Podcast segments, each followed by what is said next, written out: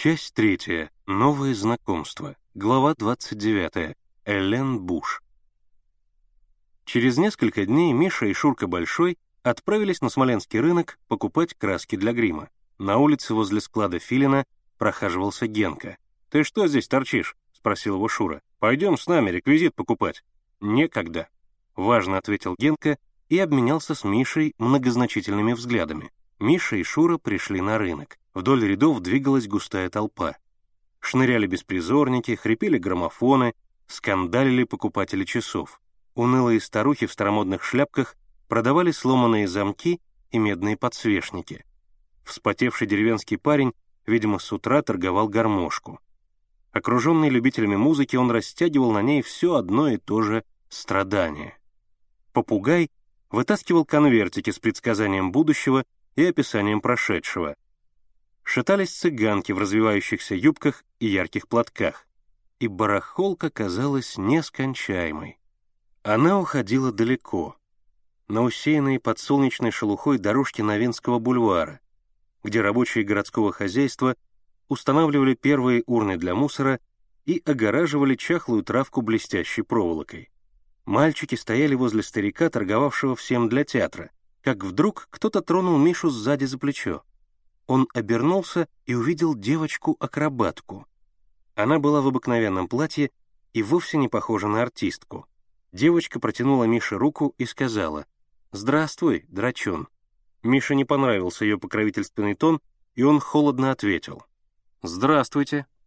«Что ты такой сердитый?» «Вовсе не сердитый, обыкновенный. Как тебя зовут?» «Миша». «А меня Элен». Миша поднял брови. «Что это за имя, Элен?» «Мой псевдоним — Элен Буш. Все артисты имеют псевдонимы а настоящее мое имя — Елена Фролова. А кто этот мальчик, что выступал с тобой? Мой брат Игорь. А бритый? Какой бритый? Ваш этот, старший. Хозяин, что ли? Лена рассмеялась. Хозяин? Это мой папа. Почему ж ты его Бушем называешь? Я ведь тебе объяснила. Это наш псевдоним. Вы все по дворам ходите? Нет. Отец заключил договор, и как начнется сезон, мы будем выступать в цирке. Ты бывал в цирке? Конечно, бывал. Но у нас в доме теперь есть свой драм-кружок. Вот наш режиссер. Миша показал на Шуру. Шура с достоинством наклонил голову. «В воскресенье будет наш первый спектакль», — продолжал Миша. «Пьеса замечательная. Приходи с братом. После спектакля вы выступите». «Хорошо», — сказала Лена. «Я передам Бушу». И, подумав, спросила, «А сколько за выход?» «Что?» — не понял Миша. «Сколько за выход? Сколько вы нам заплатите за выступление?» Миша возмутился. «Заплатим? Ты что, с ума сошла? Это спектакль в пользу голодающих по Волжье. Все наши артисты выступают бесплатно». «Не знаю». Лена с сомнением покачала головой. «Буш, наверное, не согласится». «И не надо. Без вас обойдемся. Другие жертвуют, чтобы помочь голодающим, а вы хотите от них себе урвать. И не стыдно?» «Не сердись, не сердись». Лена засмеялась. «Какой ты сердитый. Мы сделаем так. Отпросимся с Игорем погулять и придем к вам, ладно?» «Ладно». «До свидания». Лена протянула ему и Шуре руку. «Только ты, пожалуйста, не сердись». «Я и не сержусь», — ответил Миша. Когда Лена ушла, он сказал Шуре. «Ох и канитель с этими девчонками». Глава 30. Покупка реквизита. Они начали выбирать краски. Вот самые подходящие. Шура вертел в руках коробку с карандашами. Этот цвет называется бордо. Бери, Мишка. Миша опустил руку в карман и в ту же секунду с ужасом почувствовал, что кошелька в кармане нет. Все закружилось перед ним. В толпе мелькнула фигура беспризорника. Миша отчаянно крикнул и бросился в догонку. Беспризорник выскочил из рядов, свернул в переулок и бежал по нему, путаясь в длинном рваном пальто. Из дыр пальто торчала грязная вата. Рукава волочились по земле. Он юркнул в проходной двор, но Миша не отставал от него и, наконец, догнал на каком-то пустыре. Он схватил его за пальто и, тяжело дыша, сказал «Отдай». «Не тронь меня, я психический!» Дико закричал беспризорник и выкатил белки глаз, страшные на его черном измазанном сажей лице. Они сцепились. Беспризорник визжал и кусался. Миша свалил его и, прижимая к земле, шарил по грязным лохмотьям, отыскивая кошелек. Беспризорник извивался, кусал Мишину руку. Миша рванул его за рукав. Рукав оторвался от пальто, кошелек упал на землю. Миша схватил его, и страшная злоба овладела им. Сколько он трудился над созданием драм-кружка, ходил, клянчил, уговаривал. Отдал своего Гоголя, и этот воришка чуть не разрушил все. Ребята могли подумать, что он сам присвоил деньги. Нет, надо ему еще наподдать. Беспризорник лежал на земле ничком. Его грязная худая шея казалась совсем тонкой в широком воротнике мужского пальто. Из оторванного рукава неестественно торчала голая рука, грязная и исцарапанная. Ладно, лежачего не бьют. Миша слегка, для порядка, ткнул беспризорника ногой. Будешь знать, как воровать». Беспризорник продолжал лежать на земле. Миша отошел на несколько шагов, потом вернулся и мрачно произнес. «Ну, вставай, довольно притворяться». Беспризорник поднялся и сел. Всхлипывая и вытирая кулаками лицо, он бормотал. «Справился, да? А ты зачем кошелек взял? Я ведь тебя не трогал? Иди к черту!» «Поругайся, поругайся», — сказал Миша. Вот я тебе еще добавлю». Но злоба прошла, и он знал, что не добавит. Продолжая всхлипывать, беспризорник поднял оторванный рукав. Пальто его распахнулось, обнажив худенькое, с выступающими ребрами тело. Под пальто у беспризорника не было даже рубашки.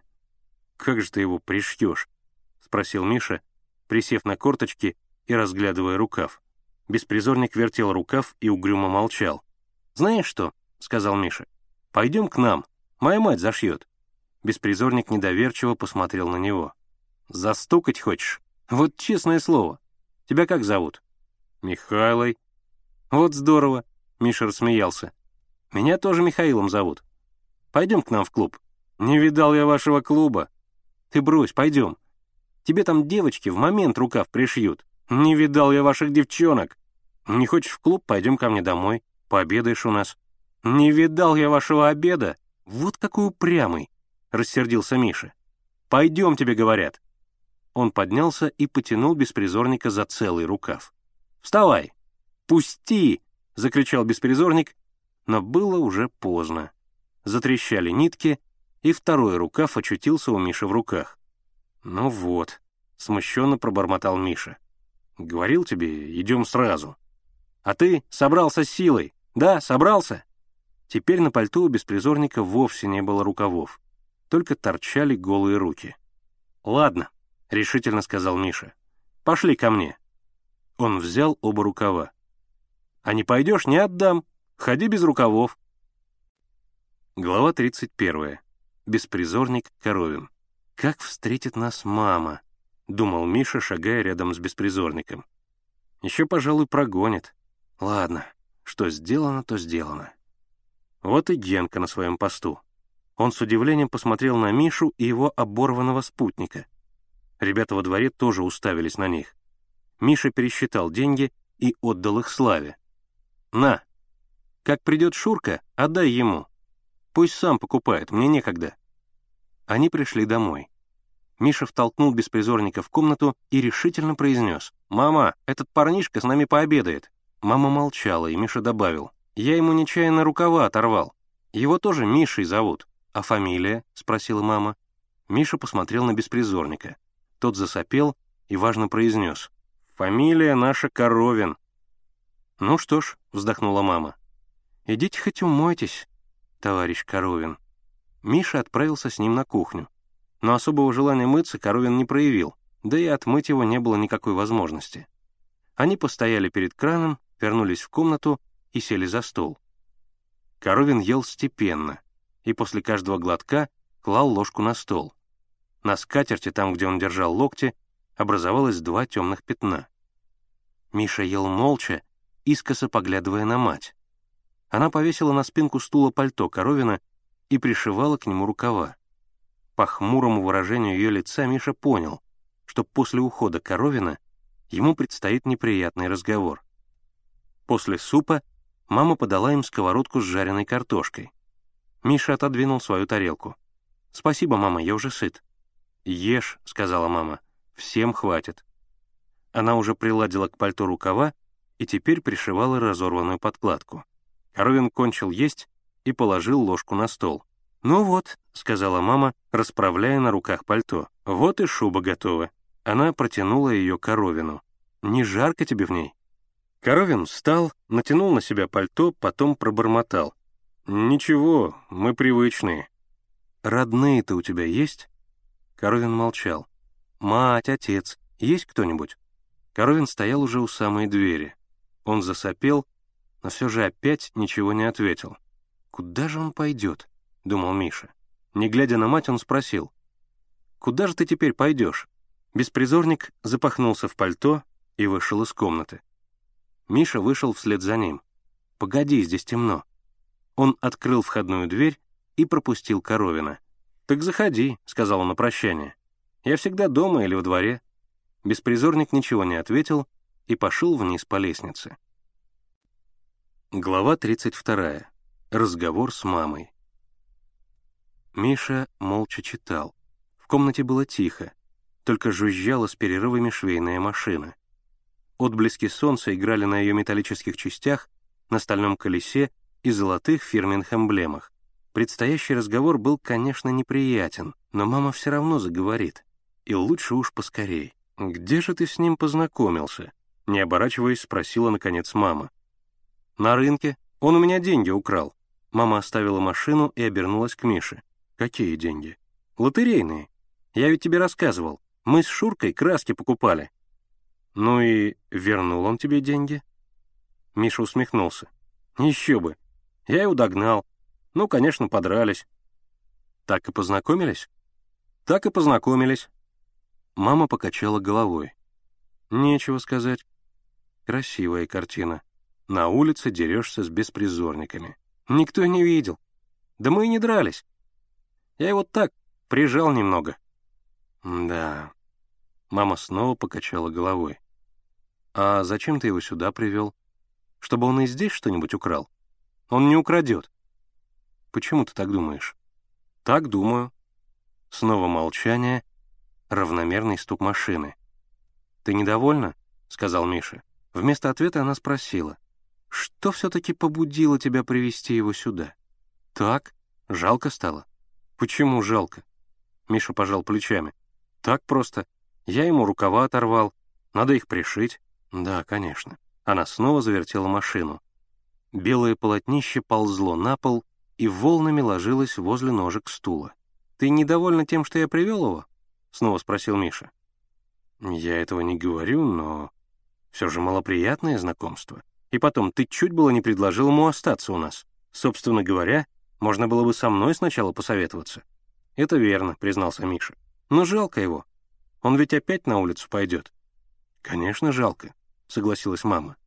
«Теперь многие берут на воспитание этих ребят, но ты сам знаешь, я не имею этой возможности». «Вот увидишь, скоро беспризорность ликвидируют», — горячо сказал Миша. «Знаешь, сколько домов организовали?» «Я знаю, но все же перевоспитать этих детей очень трудно. Они испорчены улицей». «Знаешь, мама», — сказал Миша, — «в Москве есть такой отряд, он называется «Отряд юных пионеров». И вот там ребята все равно, знаешь, как комсомольцы, занимаются с беспризорными, и вообще, он сделал неопределенный жест, проводят всякую работу. Мы с Генкой и Славкой решили туда поступить. Это на Пантелеевке. В воскресенье мы туда пойдем. «На Пантелеевке?» — переспросила мама. «Но ведь это очень далеко». «Ну что ж такого? Теперь ведь лето, времени много, будем ходить туда. А когда нам исполнится 14 лет, мы в комсомол поступим». Мама обернулась и с улыбкой посмотрела на Мишу. Ты уже в комсомол собираешься? Не сейчас, конечно. Сейчас не примут, а потом. Ну вот, вздохнула мама и улыбнулась. Поступишь в комсомол, появятся у тебя дела. А меня, наверное, совсем забросишь. Что ты, мама? Миша тоже улыбнулся. Разве я тебя заброшу?» Он покраснел и уткнулся в книгу. Мама замолчала и снова завертела машину. Миша оторвался от книги и смотрел на мать. Она склонилась над машиной. Туго закрученный узел ее каштановых волос касался зеленой кофточки. Кофточка была волнистая, блестящая, аккуратно выглаженная, с гладким воротником. Миша встал, тихонько подошел к матери, обнял ее за плечи, прижался щекой к ее волосам. «Ну что?» — спросила мама, опустив руки с шитьем на колени. «Знаешь, мам, что мне кажется?» «Что?» «Только ты честно ответишь? Да или нет?» «Хорошо, отвечу. Мне кажется, что ты совсем на меня не сердишься за этого беспризорника. Правда? Ну скажи, правда?» Мама тихонько засмеялась и качнула головой, пытаясь высвободиться из объятий Миши. «Нет, скажи, мам!» — весело крикнул Миша. «Скажи!» «И знаешь, что мне еще кажется? Знаешь?» «Ну что?» «Мне кажется, что на моем месте ты поступила бы так же, а? Ну скажи, да?» «Да, да». Она разжала его руки и поправила прическу. «Но все же не води сюда слишком много беспризорных». Глава 33. Черный веер. «Миша!» — раздался во дворе Генкин голос. Миша выглянул в окно. Генка стоял внизу, задрав кверху голову. «Чего?» «Иди скорее, дело есть!» Генка многозначительно скосил глаза в сторону филинского склада. «Чего еще?» — нетерпеливо крикнул Миша. Ему очень не хотелось уходить сейчас из дому. «Да иди скорей!» Генка сделал страдальческое лицо. «Понимаешь?» Всякими знаками он показывал, что дело не терпит никакого отлагательства. Когда Миша спустился во двор, Генка тут же подступил к нему. «Знаешь, где тот высокий?» «Где?» «В закусочной». Ребята выскочили на улицу и подошли к закусочной. Через широкое мутное стекло виднелись сидящие вокруг мраморных столиков люди. Лепные фигуры на потолке плавали в голубых волнах табачного дыма. В проходах балансировал с подносом в руках маленький официант. Белая пена падала из кружек на его халат. За одним из столиков сидел Филин. Но он был один. «Где же Высокий?» — спросил Миша. «Только что здесь был», — недоумевал Генка. «Сидел с Филиным. Куда он делся?» «Хорошо», — быстро проговорил Миша. «Далеко он не ушел. Ты иди налево к Смоленской, а я направо, к Арбатской». Миша быстро пошел по направлению к Арбатской площади, внимательно осматривая улицу. Когда он пересекал Никольский переулок, в глубине переулка мелькнула фигура человека в белой рубахе, свернувшего за угол церкви Успения на Могильцах. Миша во всю прыть помчался вперед. Добежал до церкви, огляделся по сторонам. Высокий шел по мертвому переулку. Миша побежал за ним. Высокий пересек Причистенку и пошел по Всеволожскому переулку. Миша догнал его у самой Остоженки. Но проходивший трамвай отделил его от Миши. Когда трамвай прошел, Высокого на улице уже не было. Куда он делся? Миша растерянно оглядывал улицу и увидел на противоположной ее стороне филателистический магазин. Миша знал этот магазин. Он иногда покупал в нем марки для своей коллекции. И сюда, по словам Генки, зачем-то ходит Борька Филин. Миша вошел в магазин. Над дверью коротко звякнул колокольчик. В магазине никого не было. На прилавке под стеклом лежали марки. На полке стояли коробки и альбомы. На звонок из внутренней комнаты магазина вышел хозяин, лысый красноносый старик. Он плотно прикрыл дверь и спросил у Миши, что ему надо. «Можно марки посмотреть?» — спросил Миша. Старик бросил на прилавок несколько конвертов с марками, а сам вернулся в соседнюю комнату, оставив дверь приоткрытой, чтобы видеть магазин. Вертя в руках марку Боснии и Герцеговины, Миша искоса поглядывал в комнату, в которую удалился старик. Она была совсем темной, только на столе стояла электрическая лампа. Кто-то в полголоса переговаривался со стариком. Прилавок мешал Мише заглянуть в комнату, но он был уверен, что там находится именно этот высокий человек в белой рубахе. О чем они говорили, он тоже разобрать не мог. Раздался звук отодвигаемого стула. Сейчас они выйдут. Миша наклонил голову к маркам и напрягся в ожидании. Сейчас он увидит этого человека. В глубине задней комнаты скрипнула дверь, и через несколько минут в магазин вышел старик. Вот так штука. Тот высокий ушел через черный ход. «Выбрал?»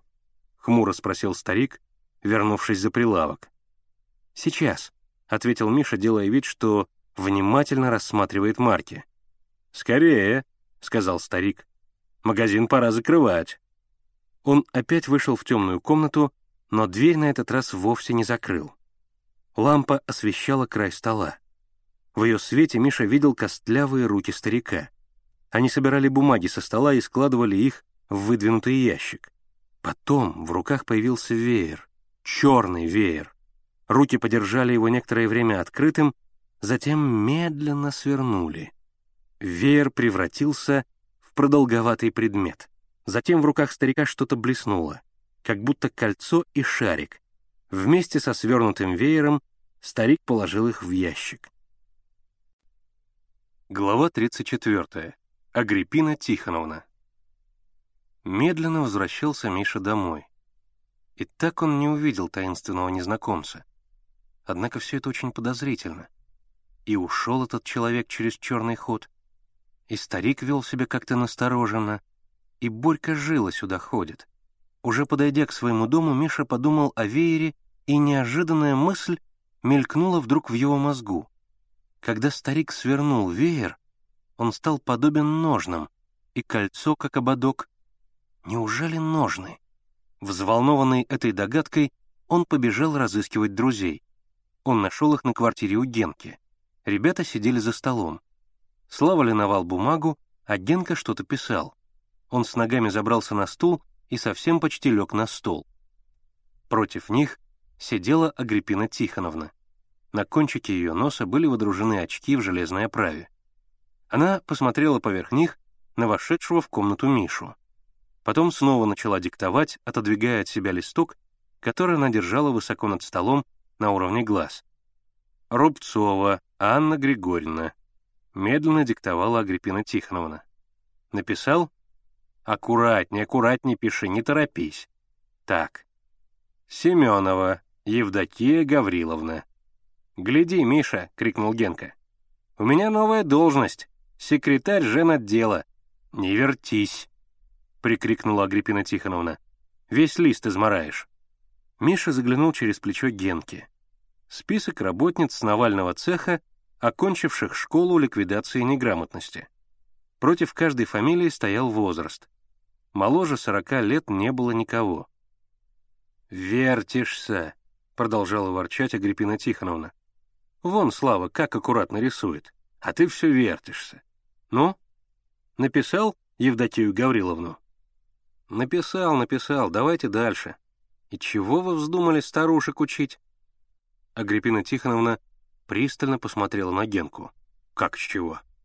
«Ты это что, всерьез?» «Конечно, всерьез. Вот», — он ткнул пером в список. «Пятьдесят четыре года. Для чего ей грамота?» «Вот ты какой, оказывается!» Медленно проговорила Агриппина Тихоновна и сняла очки. «Вот какой! А я и не знала!» «Чего? Чего вы?» — смутился Генка. «Вот оно что!»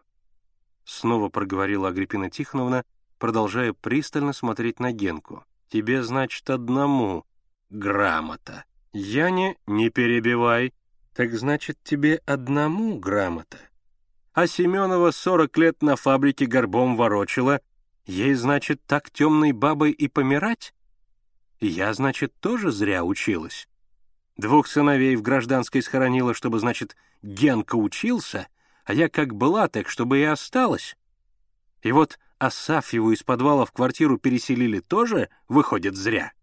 Могла бы и в подвале помереть. Шестьдесят ведь годов в нем прожила. Так, значит, по-твоему, а? Скажи. «Тетя!» — плачущим голосом закричал Генка. «Вы меня не поняли, я в шутку!» «Отлично поняла. — отрезала Агриппина Тихоновна. «Отлично, сударь мой, поняла. И не думала, не гадала, Геннадий, что ты такой. Не думала, что ты такое представление имеешь о рабочем человеке». «Тетя», — упавшим голосом прошептал Генка, не поднимая глаз от стола. «Тетя, я не подумавши сказал. Ну, не подумал и сказал глупость». «То-то», — наставительно проговорила Агриппина Тихоновна. «А нужно думать. Слово «не воробей» вылетит, не поймаешь». Она тяжело поднялась со стула. «В другой раз думай». Глава 35. Филин. Агриппина Тихоновна вышла на кухню. Генка сидел, понурив голову. «Что?» — насмешливо спросил его Миша. «Попала. Еще мало она тебе всыпала. Тебе за твой язык еще не так надо. Ведь он признался, что был неправ», — примирительно сказал Слава. «Ладно», — сказал Миша. «Ну что, Генка, видел ты того высокого?» «Никого я не видел», — мрачно ответил Генка. «Так вот», — Миша облокотился о край комода и безразличным голосом произнес. «Пока вы здесь сидели, я видел ножны». «Какие ножны?» — не понял Слава. «Обыкновенные. От кортика». Генка поднял голову и недоверчиво смотрел на Мишу. «Нет, правда?» — спросил Слава. «Правда. Только что своими глазами видел». «Где?» — Генка поднялся со стула. «У старика-филателиста на Остоженке». «Врешь». «А вот и не вру». «Здорово», — протянул Генка. «А где они там у него?» Миша торопливо, пока не вошла Агриппина Тихоновна, рассказал о филателисте, высоком незнакомце и черном веере. «Я думал, ты ножны видел, а то веер какой-то», — разочарованно протянул Генка. «В общем, — сказал Слава, — было уравнение с двумя неизвестными, а теперь с тремя. Первое — Филин, второе — Никитский, третий — Веер. И вообще, если это не тот Филин, то остальное — тоже фантазия». Генка поддержал Славу. «Верно, Мишка. Может быть, тебе все это показалось?» Миша не отвечал. Он облокотился о край комода, покрытого белой салфеткой с кружевной оборкой, свисающей по бокам. На комоде стояло квадратное зеркало с круглыми гранями и зеленым лепестком в левом верхнем углу. Лежал моток ниток, проткнутых длинной иглой, стояли старинные фотографии в овальных рамках с тисненными золотом фамилиями фотографов. Фамилии были разные, но фон на всех фотографиях одинаковый. Меж серых занавесей — пруд с дальней, окутанной туманом беседкой. «Конечно, Славка прав», — думал Миша. «А все же тут что-то есть». Он посмотрел на Генку и сказал, «Если бы ты не ссорился с теткой, то мы бы все узнали о Филине». «Как так?» «А так. Ведь она знает Филина. Хоть бы сказала, из Ревска он или нет». «Почему же она не скажет?» «Скажет». «Ну да. Она с тобой разговаривать теперь не захочет». «Она не захочет. Со мной. Плохо ты ее знаешь. Она все давным-давно забыла, тем более я извинился. К ней только особый подход нужен. Вот сейчас увидишь». В комнату вернулась Агриппина Тихоновна. Внимательно посмотрела на смолкнувших ребят и начала убирать со стола. Генка сделал вид, что продолжает прерванный рассказ. «Я ему говорю, твой отец спекулянт, и весь ваш род спекулянтский. Вас, я говорю, весь Ревск знает. «Ты это о ком?» — спросила Агриппина Тихоновна. «О Борьке Филине». Генка поднял на Агриппину Тихоновну невинные простодушные глаза. «Я ему говорю, вашу фамилию весь Ревск знает. А он мне, мы, говорит, в этом Ревске никогда и не были, и знать ничего не знаем». Мальчики вопросительно уставились на Агриппину Тихоновну. Она сердито тряхнула скатертью и сказала, «И какие у тебя с ним дела?» Ведь сколько раз говорила, не водись с этим Борькой, не доведет он тебя до добра. А зачем он врет? Раз из Ревска, так и скажи, из Ревска. Зачем врать? Он-то, может, и не был в Ревске, сказала Агриппина Тихоновна. Я и не говорю, что был. Но ведь папаш-то его из Ревска, зачем же врать? А он, может, и не знает про отца-то. Да ведь сам Филин тут же сидел. Смеется и говорит. Мы, говорит, коренные москвичи, пролетарии. Это они-то пролетарии? Не выдержала, наконец, Агриппина Тихоновна. Да его-то, Филина, отец, стражником, жандармом в Ревске служил. А он, видишь, теперь как, под рабочего подделывается. Пролетарии. Это кто же, сам Филин жандармом был? Спросил Миша. Не сам он, а отец его. Ну да, яблоко от яблони недалеко падает. Агриппина Тихоновна свернула скатерть и вышла из комнаты. «Видали?» Генка подмигнул ей вслед. «А вы говорили». «Все сказала. Я свою тетку знаю. Теперь все ясно. Филин тот самый, значит, и Никитский здесь, и ножны. Чувствую, чувствую, что клад близко». «Не совсем ясно», — возразил Слава. «Ведь ты сам говорил, что в Ревске полно филиных. Может быть, это другой филин?» «Ну да», — мотнул головой Генка. «Жандармское отродье. Факт. Тот самый». «Ладно», — весело сказал Миша. «Может быть, не тот, а может быть и тот. Во всяком случае, он из Ревска. Теперь узнаем, служил он на линкоре императрица Мария или не служил?» «Как мы это узнаем?» — спросил Генка. «Проще простого. Неужели у Борьки жилы не выведаем?» Глава 36. На Красной Пресне. В воскресенье друзья отправились на Пантелеевку, в типографию, посмотреть отряд юных пионеров. Электроэнергии не хватало, и по воскресеньям трамваи не ходили. Мальчики вышли из дому рано утром и быстро зашагали по Арбату. Окутанная серой дымкой устремлялась вперед улица. Был тот ранний час, когда на улице никого нет. Даже дворники не вышли еще со своими метлами.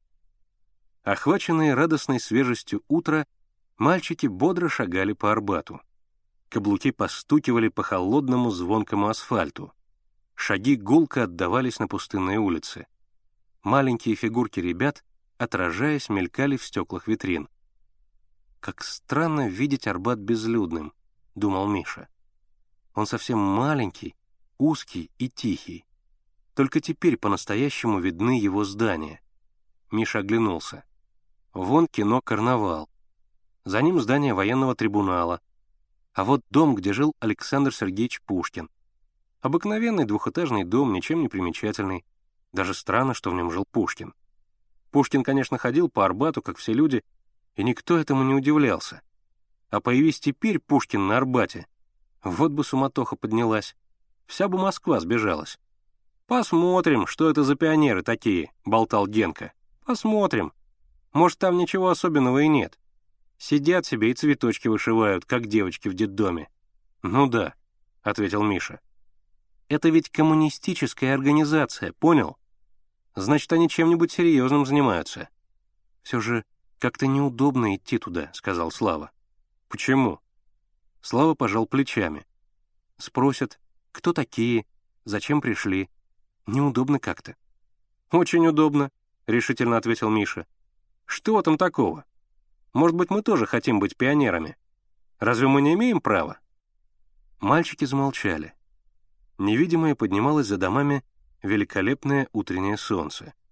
Огромные прямоугольные тени домов ложились на асфальт, двигались, сокращались и приближались к одной стороне улицы, в то время как другая заливалась ярким ослепительным светом. Улица оживлялась. Из почтового отделения выходили почтальоны с толстыми кожаными сумками, туго набитыми газетами. Гремя бидонами прошли молочницы. Проехал обоз ломовых лошадей. Вот и Кудринская площадь. «Смотри, Генка!» — Миша показал на угловой дом, весь изрешеченный пулями и осколками снарядов. «Знаешь, что это?» «Что?» «Здесь в Октябрьскую революцию самые бои были. Наши по кадетам из пушек лупили. Мы со Славкой видели. Помнишь, Славка?» «Я здесь не был тогда», — сознался Слава. «И, по-моему, ты тоже не был». «Я? Сколько раз? Мы сюда с Шуркой бегали. Один раз полную шапку гильз набрали. Правда, очень давно, мне тогда было восемь лет. А ты, конечно, не видал. Ты дома сидел. Тебя мама не пускала». Мальчишки пришли на Пантелеевку. Через широкие окна типографии виднелись большие залы, уставленные машинами. В цехах было пусто. Над воротами висела вывеска «Типография МОЗ Полиграф Треста». Мальчики вошли в проходную. В тесном дощатом помещении, за низким барьером, сидел человек, по всей видимости сторож, и хлебал из большой миски суп. Тут же вертелась девочка лет десяти с маленькими косичками, завязанными красной ленточкой.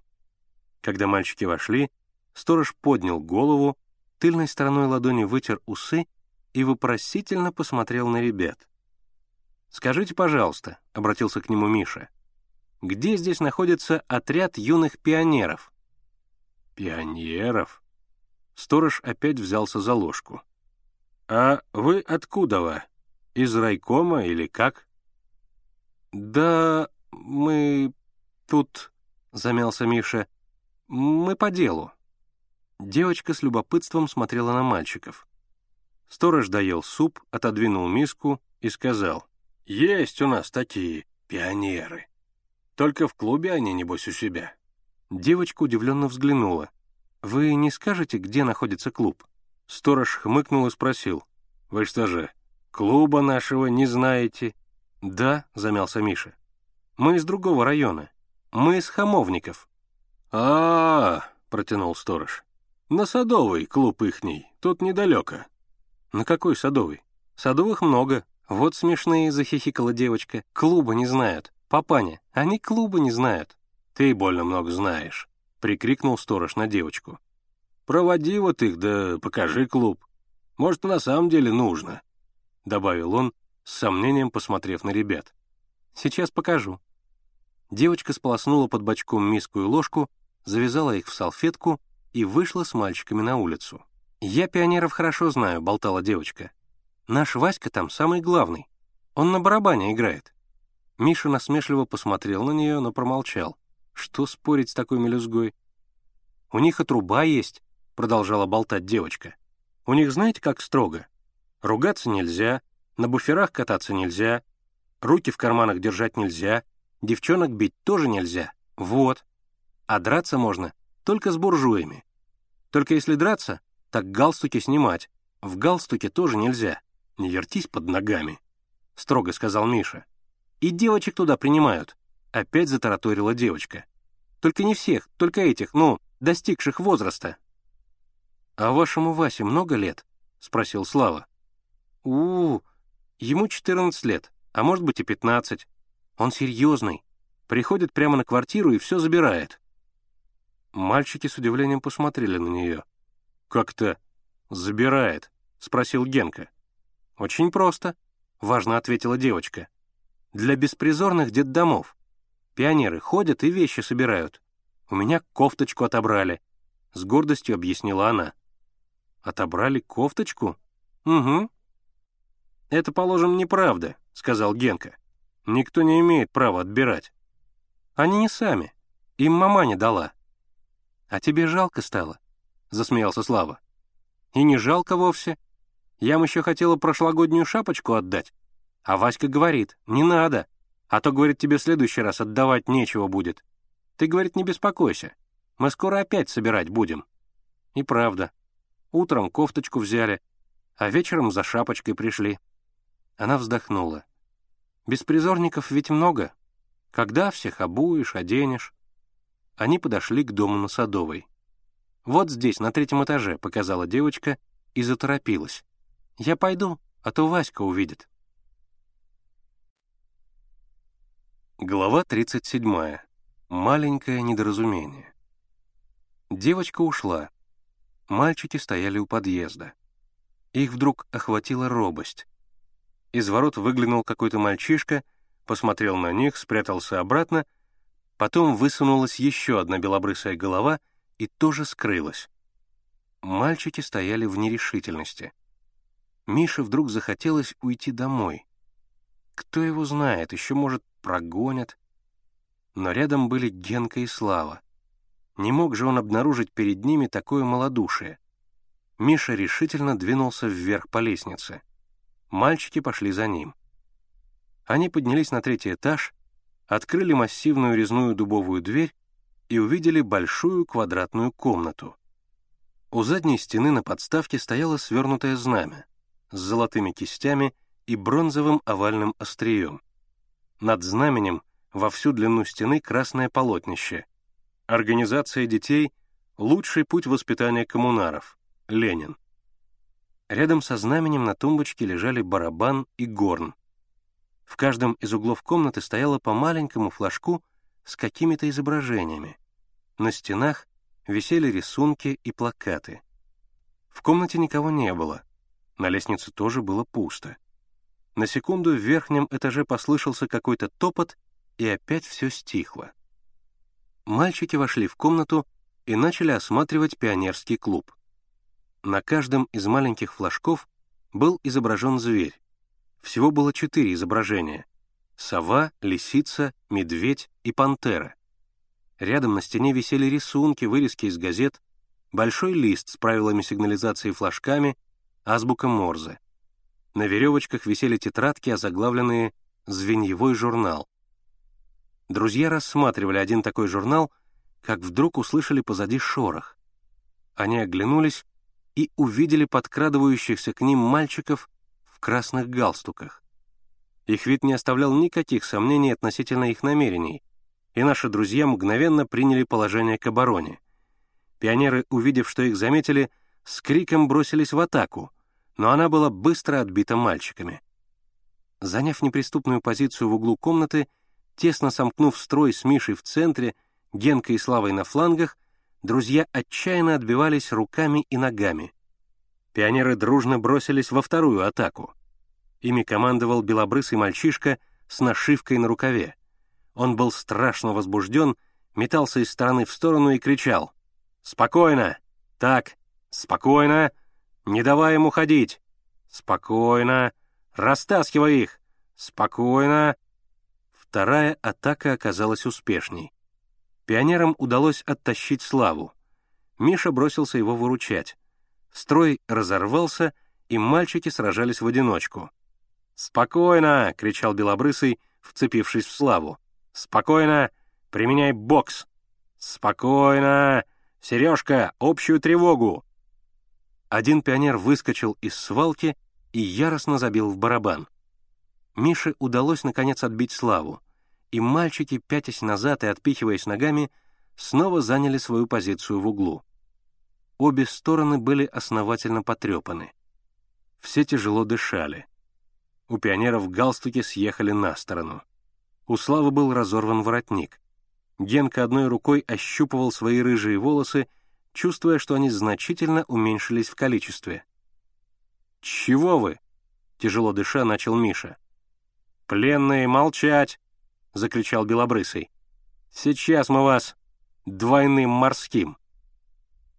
Барабан продолжал издавать отчаянную дробь. В комнату вбежали несколько пионеров. За ними еще и еще.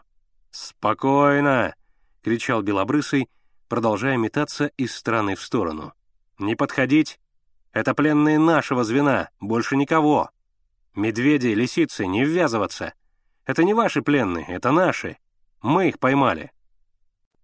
В комнату вошел широкоплечий коренастый парень в майке, длинных черных брюках, тоже с галстуком. Белобрысый отдал ему салют и, волнуясь, заговорил. «Наше звено поймало трех скаутских разведчиков. Они хотели похитить отрядное знамя. Мы их заметили еще на улице. Они совещались у подъезда, долго совещались, и все осматривались. Подожди», — остановил его вожатый. «Выпустите их». Толпа пионеров, плотно окружавшая ребят, раздвинулась. Мальчики вышли из своего угла. «Так», — сказал вожатый, оглядывая ребят. «Продолжай, Вася». Они все осматривались, опять быстро заговорил Белобрысый. Потом пошли по лестнице.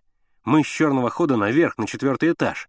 Они заглянули сюда, увидели, что никого нет, обрадовались и вошли. А мы их цап и всех в плен взяли. Он помолчал, потом деловито спросил. «Теперь мы их как? Сами судить будем? Или сдадим куда?» «Вы кто такие?» — обратился вожатый к мальчикам. «Мы никто», — угрюмо ответил Миша. Просто зашли посмотреть, что это за пионеры такие». Все рассмеялись. Белобрысый закричал.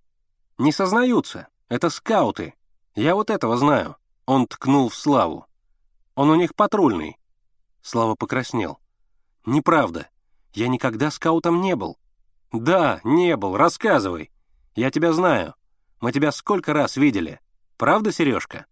«Правда», — не моргнув глазом, подтвердил мальчик, бивший на барабане тревогу. «А еще отпирается», — закричал Белобрысый. «Я их хорошо знаю. Они на Бронной живут». «Неправда», — сказал Миша. «Мы живем на Арбате». «На Арбате?» — удивился вожатый. «Как же вы сюда попали?» «Пришли. Ведь только здесь отряд есть». «Нет», — сказал вожатый, — «не только здесь. У вас в Хамовниках тоже отряд есть, на Газнаке. И Дом пионеров организован. Почему вы туда не пошли?» «Да», — смутился Миша. «Мы не знали. Нам сказали, что в Москве только один отряд, ваш». «Кто сказал?» «Товарищ Журбин». «Товарищ Журбин? Откуда вы его знаете?» «Он у нас в доме живет». «А, Вожатый дружески улыбнулся. «Я знаю товарища Журбина». «Так это он вам сказал?» «Только наш отряд уже не единственный. Есть в Сокольниках, в железнодорожных мастерских и у вас на Газнаке. А ваши родители где работают?» «На фабрике Свердлова», — вмешался Генка. «У нас в доме тоже есть клуб и свой драм-кружок». «Да», — подтвердил Миша. «У нас есть свой кружок, но мы мы тоже хотим быть пионерами». «Теперь все понятно», — засмеялся вожатый. «Вышла маленькая ошибка. Мои ребята по старой памяти все со скаутами воюют. Вот и вам попало. Ничего, сейчас мы это дело уладим». Он засвистел в плоский физкультурный свисток, и через несколько секунд весь отряд выстроился вдоль стен, образовав квадрат, в центре которого стоял вожатый, и рядом с ним Миша, Генка и Слава. Мальчики с восхищением смотрели на пионеров. Это была уже не толпа ребят, а отряд. Они стояли стройными рядами по звеньям с звеневым флажком на правом фланге. Косые лучи солнца падали из высоких окон, освещая ровный ряд красных галстуков. Мальчики были в трусиках, девочки в шароварах. «Гарнист, приветствие!» — скомандовал вожатый. Горн протрубил короткий переливчатый мотив. «Ребята», — сказал вожатый, — «к нам пришли гости из Хамовнического района. Они пришли познакомиться с нашей жизнью и работой. Они хотят последовать нашему примеру. Они хотят быть пионерами. Попросим их передать ребятам хамовников наш пламенный пионерский привет». И пионеры Красной Пресни приветствовали будущих пионеров-хамовников троекратным «Ура!». Глава 38. Впечатление. Только к концу дня покинули мальчики гостеприимный пионерский клуб. Восхищенные всем виденным, они шли по бульварам Садовой к себе домой. «Пионер здоров и вынослив! Вот самый правильный закон!» разглагольствовал Генка, размахивая руками. «Самый правильный! Теперь надо побольше заниматься физкультурой и развивать мускулы». «Есть законы поважней», — заметил Слава. «Какие это поважней?» — задорно спросил Генка. «Какие? Например, пионер стремится к знанию. Знание и умение — сила в борьбе за рабочее дело. Это поважней? Ничего ты не понимаешь. Если будешь слабым, так тебя буржуи в момент расколошматят. Никакие знания не помогут. Верно, Мишка?»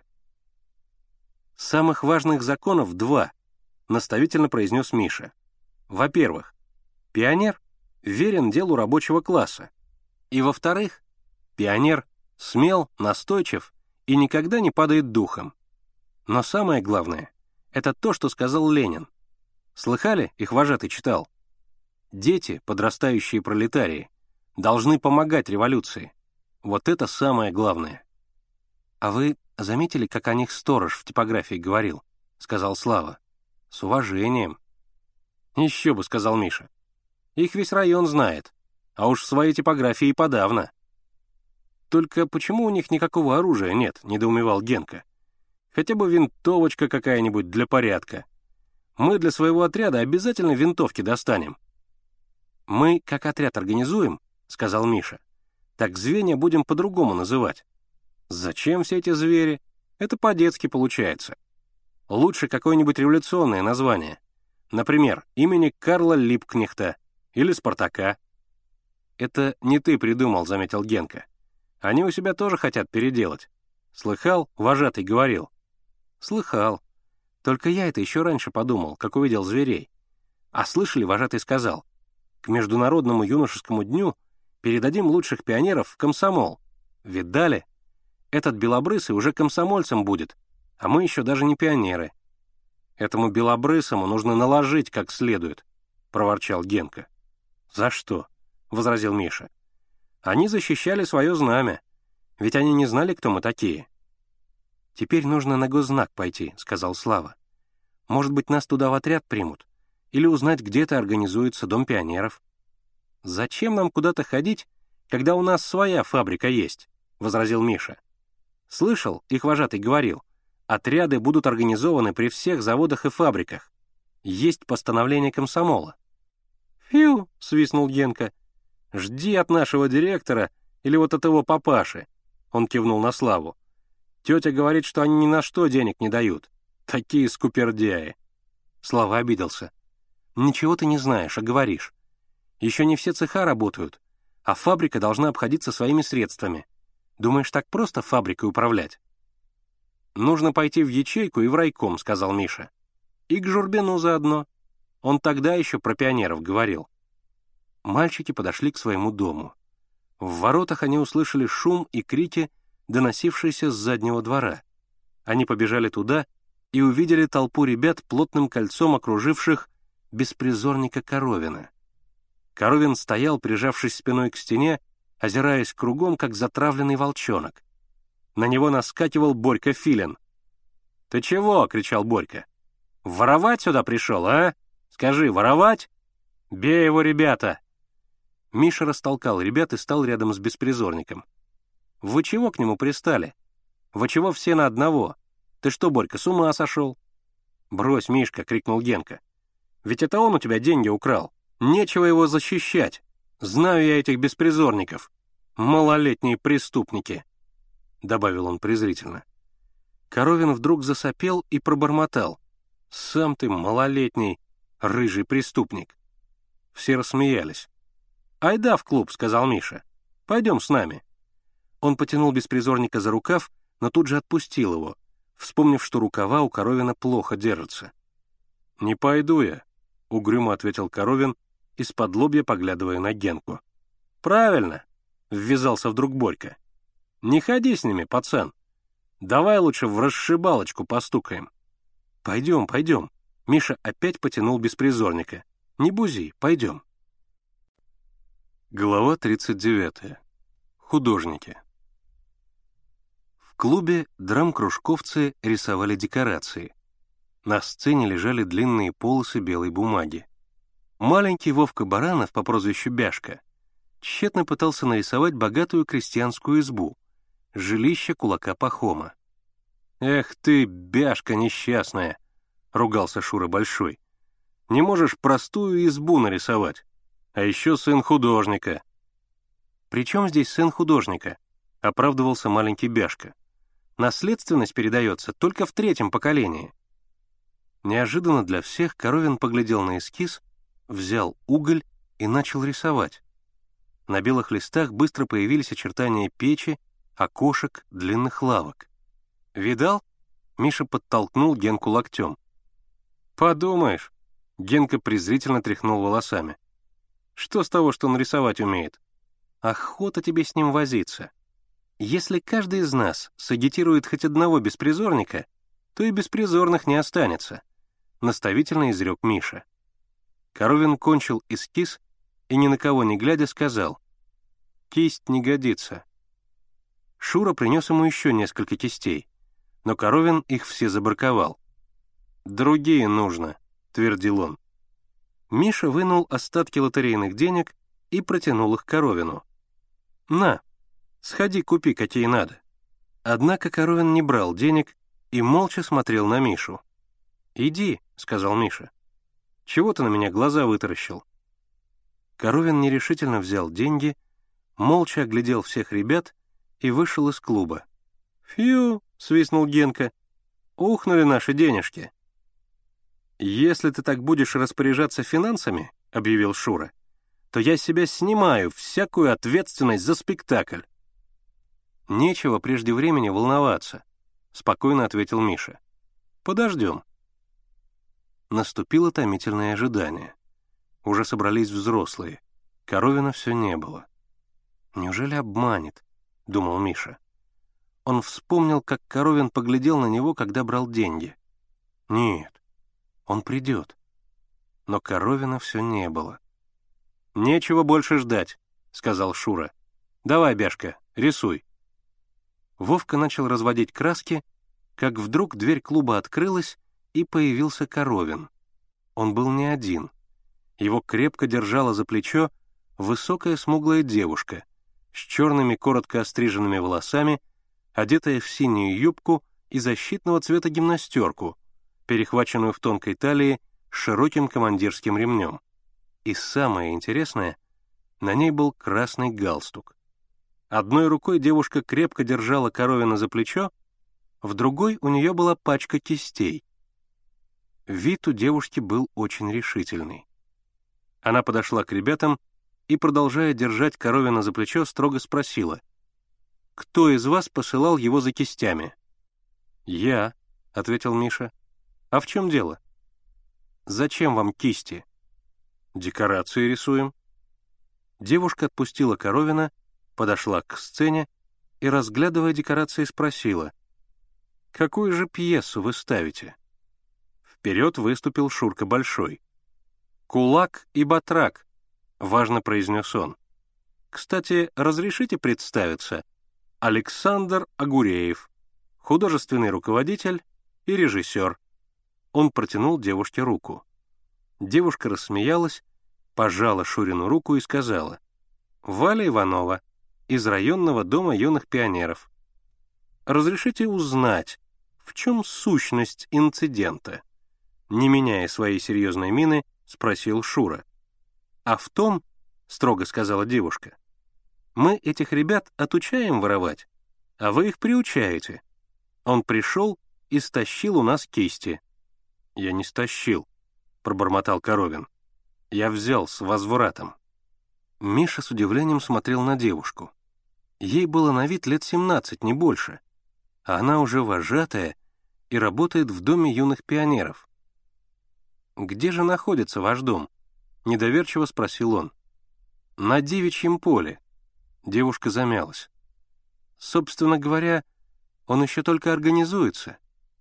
А вот что это у вас за дикий кружок? Кто вами руководит? При какой организации вы состоите?» «Мы при домкоме», — крикнул Генка. Девушка засмеялась, оглядела ребят и спросила. «А знаете вы, кто такие юные пионеры. Миша, Генка и Славка закричали «Знаем!», но их голоса потонули в общем крике остальных ребят «Нет, не знаем!». «Тише, ребята!» — крикнула девушка и подняла руку. Когда все замолчали, она сказала «Пионеры, ребята, это смена комсомолу. Теперь все дети объединяются в пионерские отряды, и в этих отрядах они готовятся стать комсомольцами настоящими большевиками. Она посмотрела на ребят. «Вы думаете, я к вам из-за кистей пришла?» «Нет, ошибаетесь. Кисти я могла просто у него отобрать. Но он сказал, что несет их к каким-то ребятам в драм-кружок. Вот я и захотела посмотреть на вас». «Мы скоро тоже пионерами будем», — крикнул Генка. «Конечно, будете», — сказала девушка. «А пока приходите к нам в Дом пионеров. У нас будут разные мастерские, кружки. Приходите. Тогда и кисти принесете. Кто у вас тут главный?» Генка подтолкнул вперед Мишу. «Вот наш председатель». «Хорошо». Девушка одобрительно посмотрела на Мишу. «Кисти оставляю на твою ответственность. А ты собери своих ребят и приходи к нам. Обязательно приходите». «Ладно», — сказал Миша. А вы приходите в воскресенье на наш спектакль». Когда девушка ушла, Коровин вернул Мише деньги и начал рисовать. «Почему же ты в магазине не купил?» — спросил его Миша. «А чего зря платить?» Коровин посмотрел на Генку. «Я ведь не для себя». «Ему платить непривычно», — ехидно заметил Генка и примирительно добавил. «Ладно, рисуй. Эх ты, корова». Глава сороковая. Опытные сыщики. «Идет», — прошептал Генка и толкнул Славу. «Пошли». Из ворот вышел Филин, свернул в Никольский переулок и направился к Причистенке. Подстерегавшие его Генка и Слава двинулись за ним, внимательно приглядываясь к его походке. «В развалку идет», — шептал Генка. «Определенно бывший матрос.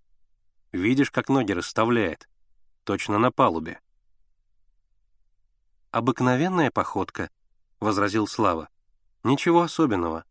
Потом, он в сапогах, а заправские матросы обязательно брюки клеш носят. «При чем здесь клеш? Вот как он оглянется, ты на лицо посмотри. Увидишь, красное, как морковка. Ясно, обветренное на корабле. Лицо у него действительно красное, согласился Слава. Но не забывай, что Филин — алкоголик. От водки лицо тоже становится красным. И вовсе не красным, — раскипятился Генка. От водки только нос красный, а лицо фиолетовое. Потом смотри, — продолжал Слава. Руки держит в карманах. Разве настоящий матрос держит руки в карманах? Никогда. Он ими всегда размахивает, потому что привык балансировать во время качки. Брось, пожалуйста, руки в карманах. Если хочешь знать, так у моряков самый шик считается во время бури держать руки в карманах и трубку изо рта не выпускать. Вот. И вообще, раз ты не веришь, что это тот филин, так сидел бы дома, Переговариваясь таким образом, мальчики шли за Филиным. Он пересек Причистенку, дошел до Остоженки и, оглянувшись, вошел в магазин филателиста. «Ну все», — сказал Слава, — «пошли обратно». Генка минуту колебался, потом сказал, «Зайдем в магазин». «Как тебе, Генка, не стыдно?» — укорял его Слава. «Ведь договорились. И Миша сказал, в магазин не заходить. Мишу старик уже раз прогнал, и нас прогонят». «Не прогонят. Разве мы не имеем права марки купить? Пошли». Слава хотел его остановить, но было уже поздно. Генка решительно открыл дверь в магазин. Славе пришлось войти вслед за ним. Старик стоял за прилавком и разговаривал с Филиным. Когда мальчики вошли, они замолчали. «Вам что?» — спросил старик и подозрительно посмотрел на них. «Марки посмотреть», — сказал Генка. «Нечего смотреть», — раздраженно крикнул старик. «Каждый день смотрите, ничего не покупаете. Какие марки вам надо?» «Гватемалы», — прошептал растерявшийся Генка. Старик снял с полки коробку, вынул оттуда конверт и бросил на прилавок. «Выбирайте». Генка начал неуверенно выбирать марки.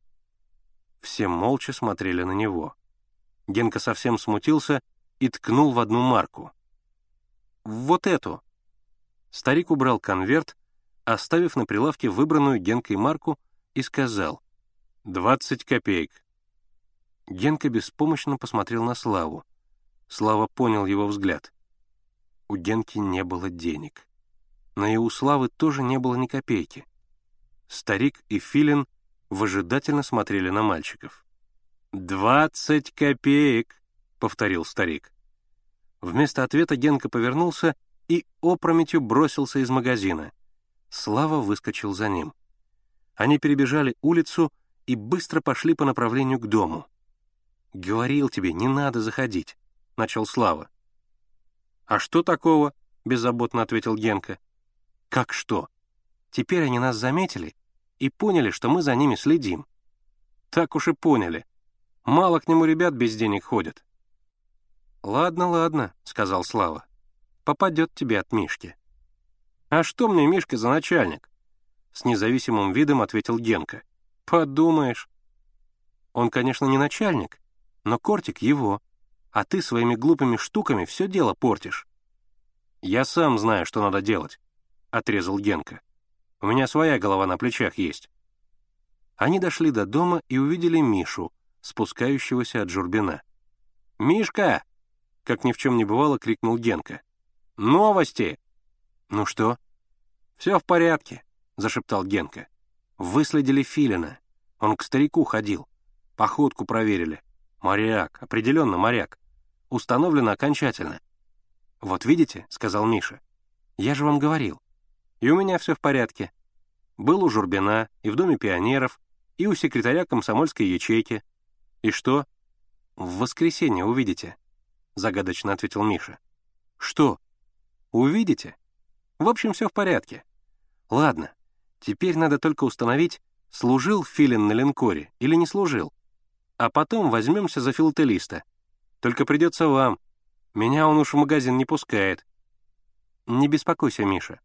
Вмешался молчавший все время Слава. Нам тоже не придется. И он многозначительно посмотрел на Генку. Почему?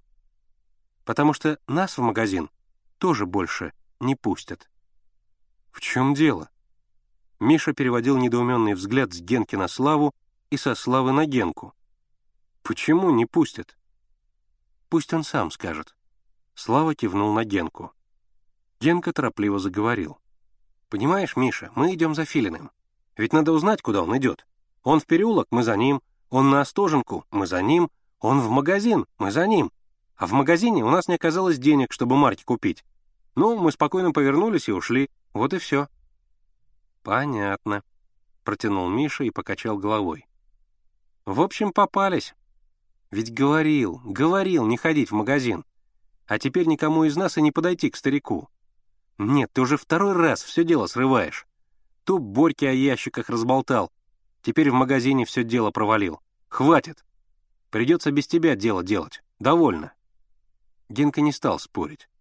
Он знал, что Миша посердится и успокоится, а уж без него дело делать не будут. Глава 41. Спектакль. Уже несколько дней на дверях клуба висела афиша о предстоящем в воскресенье спектакле для детей. Будет представлена пьеса в трех действиях «Кулак и Батрак». Руководитель студии Александр Агуреев. Режиссер Александр Агуреев. В главной роли Александр Агуреев. И в самом низу маленькими буквами художник Михаил Коровин под руководством Александра Агуреева. Коровин очень гордился тем, что его имя упомянуто в афише — посмотреть на которую приходили целые толпы беспризорных. Билеты были распроданы задолго до спектакля. Ребята весь сбор отнесли в редакцию газеты «Известия» и сдали в фонд помощи голодающим по Волжье. В воскресенье клуб с утра заполнился ребятами. Пришли дети из соседних домов и большая толпа беспризорных из рукавишниковского приемника. Явились акробаты Буш, Игорь и Лена — Валя Иванова привела с собой комсомольца в кепке и кожаной куртке, из кармана которой торчала пачка газет. Под расстегнутой курткой виднелась синяя косоворотка с комсомольским значком на груди. Комсомолец протянул Мише руку. «Будем знакомы. Севастьянов Николай или просто Коля». Он говорил, пристально разглядывая Мишу, чуть наклоняясь вперед, высокий и как будто немного сутуловатый. Из-под кепки на бледный лоб свисала косая прядь мягких белокурых волос. Глаза у него были серые, усталые и очень умные. «Товарищ Севастьянов посмотрит ваш спектакль», — сказала Валя, «а потом вам кое-что расскажет». Перед поднятием занавеса выступил заведующий клубом Митя Сахаров. Откинув волосы назад, он сказал, «Товарищи, сейчас вам будет показан спектакль, поставленный силами детского драм-кружка нашего клуба. Администрация клуба, товарищи, не жалела средств для постановки спектакля, потому что работа с детьми — дело важное, для клуба особенно. Администрация надеется, что ее расходы будут полностью возмещены. А теперь, товарищи, попросим. Он захлопал в ладоши, и весь зал ответил грохотом рукоплесканий. Спектакль прошел с большим успехом. Зина Круглова по ходу действия так хватила Шуру кочергой, что у него спина затрещала. Эффект получился необыкновенный. Юные зрители в восторге кричали «Бей его, Зина! Лупи!» Но Шура, как настоящий артист, даже виду не подал, что ему больно. В эпилоге все действующие лица пели и плясали. В заключение выступили Лена и Игорь Буш. Потом на сцену поднялся Коля Севастьянов.